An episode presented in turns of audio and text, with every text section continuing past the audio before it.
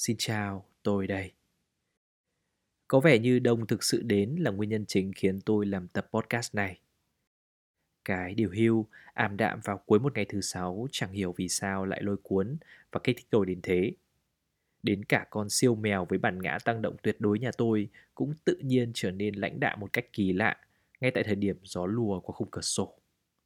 Phải nói thật, tôi mê, rất mê cái thời tiết này.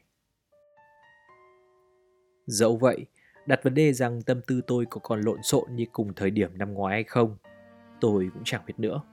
Có vẻ như nó không còn quá nặng nề và thi thoảng cũng chẳng còn cộc cằn. Một tín hiệu tốt đấy chứ, dẫu chẳng phải là một điều gì đó tự hào và mới mẻ.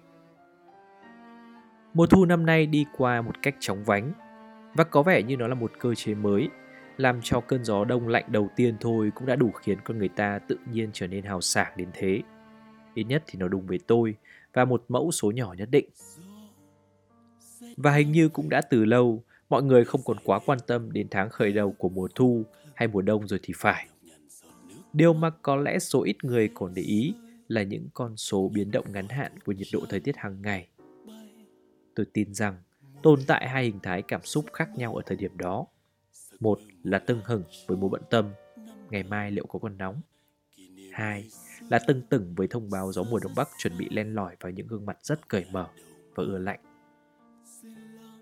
Nếu tình cờ nghe được một câu hỏi vu vơ rằng đâu là điều mà mọi người dễ dàng liên tưởng khi đông mới chỉ chớm đến, chắc hẳn tôi sẽ vô duyên vô tứ mà tự bon chen một câu trả lời cho thỏa thì mới thôi.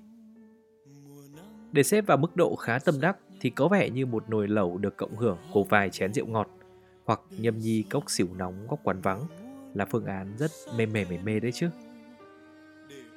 Ấy thế, câu trả lời đích thị phải là điều mà tôi vẫn tâm đắc năm này qua năm khác, cũng chính là chủ đề tập podcast ngày hôm nay: phố không mùa.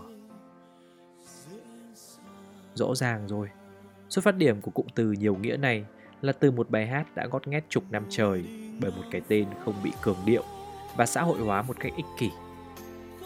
Tính đến giờ, nhạc sĩ Dương Trường Giang đã có hơn 400 sáng tác, nhưng thành thật mà nói, tôi chỉ ấn tượng và nhớ đến giai điệu quá đỗi da diết và mê muội của bài hát ấy cũng như album Ngày Trôi Về Lối Cũ mà thôi.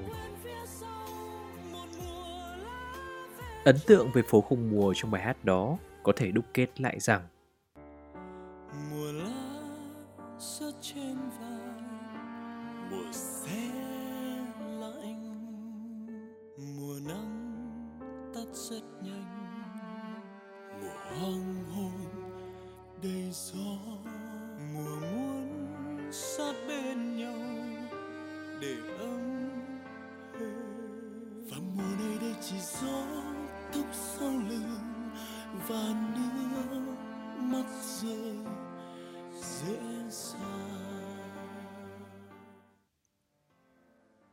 Trong một bài phỏng vấn nhạc sĩ Dương Trường Giang tôi cố tình tìm đọc, có một nửa câu hỏi mà tôi chẳng bận tâm mấy đến câu trả lời như thế này: là một nhạc sĩ trẻ nhưng người ta lại nói anh có xu hướng trôi về ngày cũ. Trong phút chốc, tôi muốn ở thời điểm nào đó sẽ nhận được một câu hỏi tương tự như vậy để tôi có thể bỏ ra ít nhịp và cáng đáng cho một câu trả lời tròn trịa nhất có thể. Ấy thế, tôi lại chẳng thể giải thích một cách gãy gọn thế nào là xu hướng trôi về ngày cũ.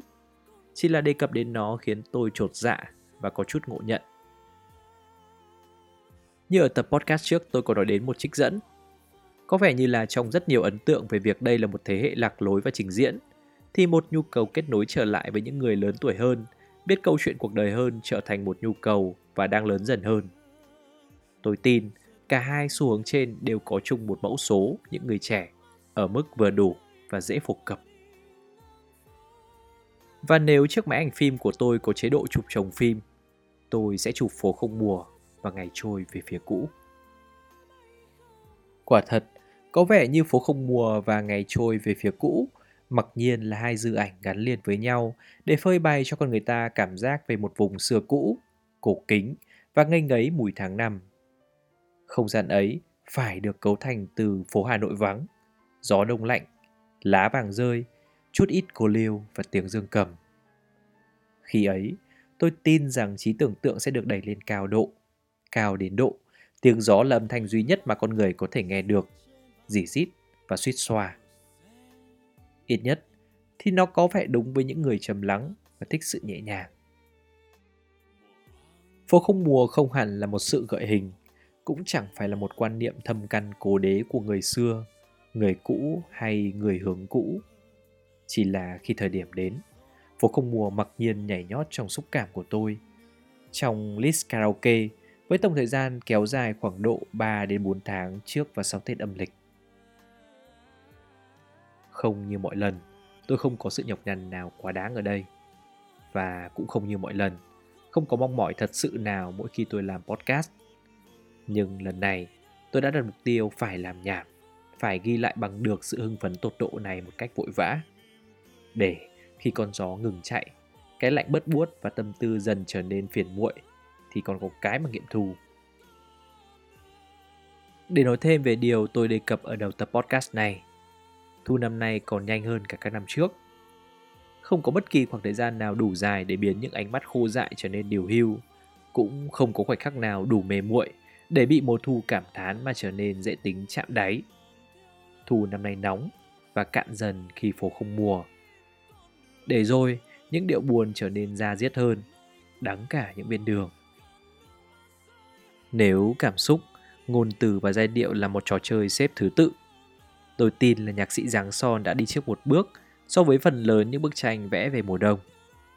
Thả vào mọi điều vô nghĩa, thả vào mọi điều chưa nói, bất chợt nhìn lại, thấy mình đã như chiếc lá xanh xe xẽ vàng để cạn kiệt mùa thu.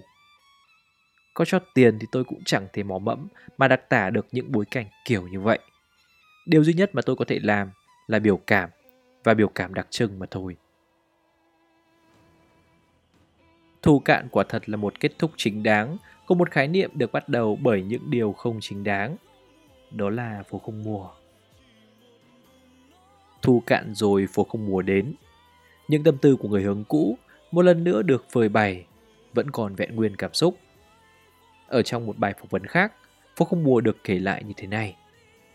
Lòng tôi sao vẫn mãi miên man với góc phố vắng tràn ngập nắng vàng. Tôi cũng chẳng hiểu sao mình lại có nhiều cảm xúc cho con phố vắng này đến vậy.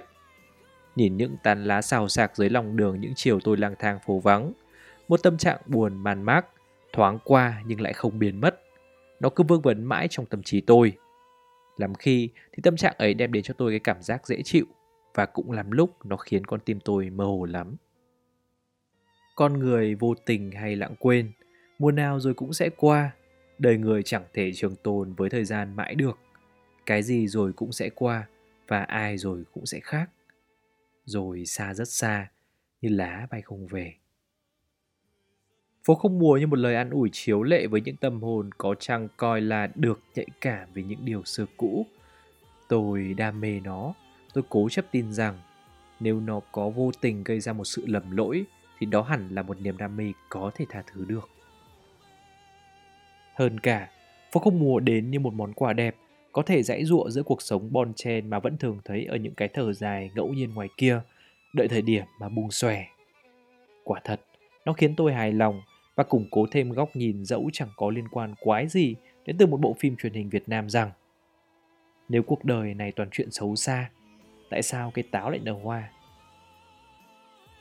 Sau cùng thì, nếu câu hỏi là mùa đi ngang phố hay phố không mùa nữa, tôi sẽ trả lời bằng một cái gật đầu chừng 4mm để thay cho đoạn kết của một tập podcast quá đỗi vô tri nhưng nhiều ý nghĩa, cùng một tâm tình dẫu dở hơi nhưng lại chẳng hề hời hợt.